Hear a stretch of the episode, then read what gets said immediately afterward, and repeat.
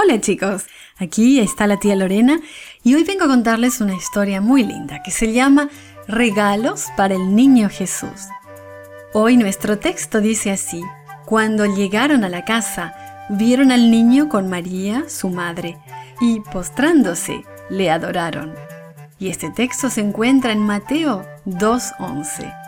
Hoy adoramos a Jesús cuando le damos regalos. ¿Te gusta recibir regalos? A la mayoría de la gente le gusta recibirlos. ¿Sabías que también a Jesús le gustan los regalos? Hace mucho tiempo, unos hombres le dieron regalos especiales a Jesús. Puedo verla, puedo verla, dijo entusiasmado el hombre que observaba el cielo. ¿Qué piensan ustedes? les preguntó a los otros hombres que lo acompañaban. Podría ser la señal que hemos estado esperando, dijo uno de sus amigos. Luego los hombres hablaron acerca de la nueva estrella que habían estado estudiando. Estos hombres eran magos, conocidos en su país por ser muy honestos y sabios. Estudiaban muchas cosas, incluyendo el cielo estrellado. Aunque no eran judíos, habían estudiado las escrituras hebreas y aprendido acerca de una estrella especial.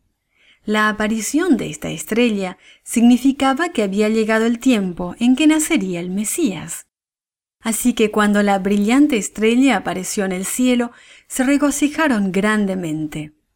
Estaban seguros de que era la señal del Mesías, el Salvador.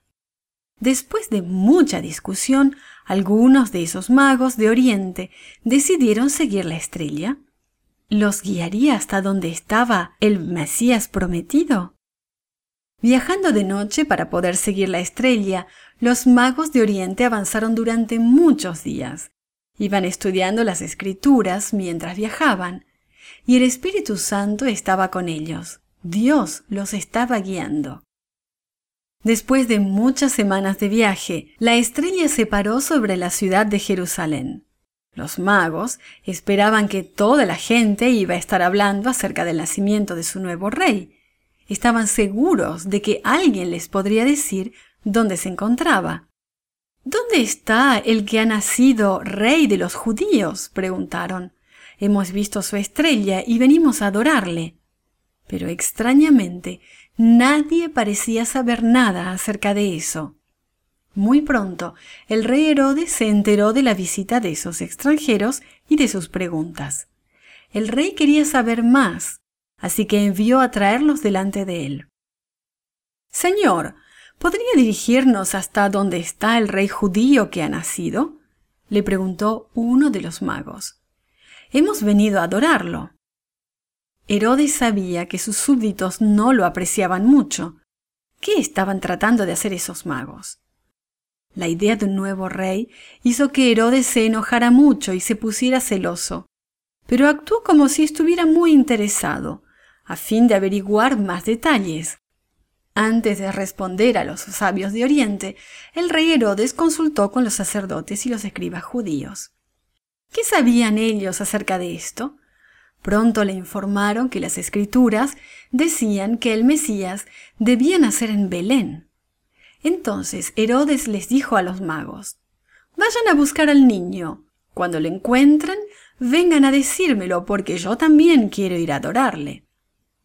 Cuando los sabios de Oriente escucharon eso, se apresuraron a dejar Jerusalén. Parecía que su búsqueda estaba por llegar a su fin.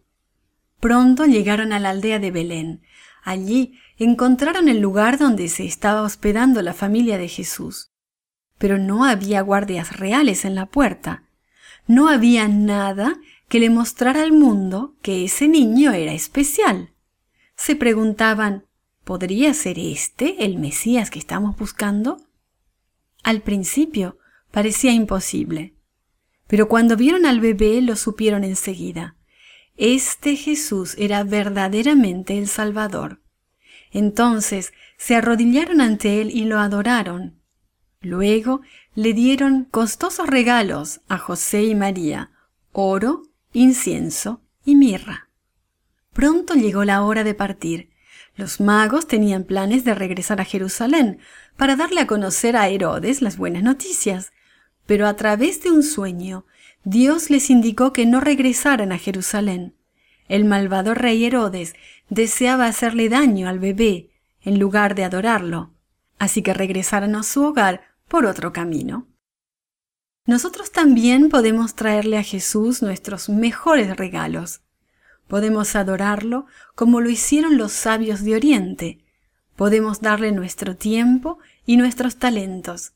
Podemos darle regalo, podemos darle regalos de dinero o de otras cosas, pero sobre todo podemos darle a Jesús nuestro corazón. ¿Cuál va a ser tu regalo especial de adoración para Jesús? This podcast is produced by Gracelink.net at Studio El Piso, Singapore. For more children's resources, please visit Gracelink.net.